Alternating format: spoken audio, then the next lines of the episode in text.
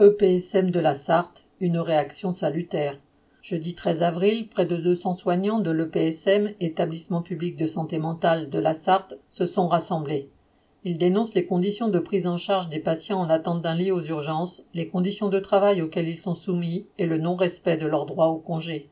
Depuis des semaines, la direction envoie des soignants des services ambulatoires en renfort aux urgences du centre hospitalier pour surveiller des patients qui demandent une prise en charge psychiatrique en attendant que se libère un lit à l'EPSM.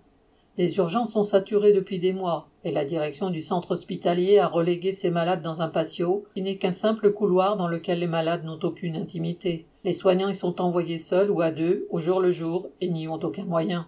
Le mécontentement des soignants grandissait donc au fur et à mesure qu'ils étaient désignés par la direction pour aller travailler au patio, et beaucoup d'entre eux essayaient par tous les moyens de l'éviter. Finalement, ils ont lancé une pétition pour refuser ces renforts, qui a recueilli plus d'une centaine de signatures en deux jours. Devant la colère grandissante, les syndicats ont appelé au rassemblement du 13 avril, qui a été un succès. La direction a finalement reculé et annoncé qu'elle cédait sur les renforts.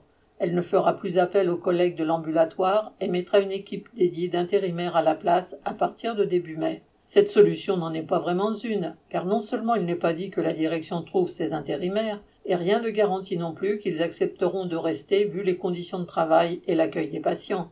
Mais surtout le patio est maintenu, à défaut d'ouvrir des lits d'hospitalisation et d'embaucher en conséquence.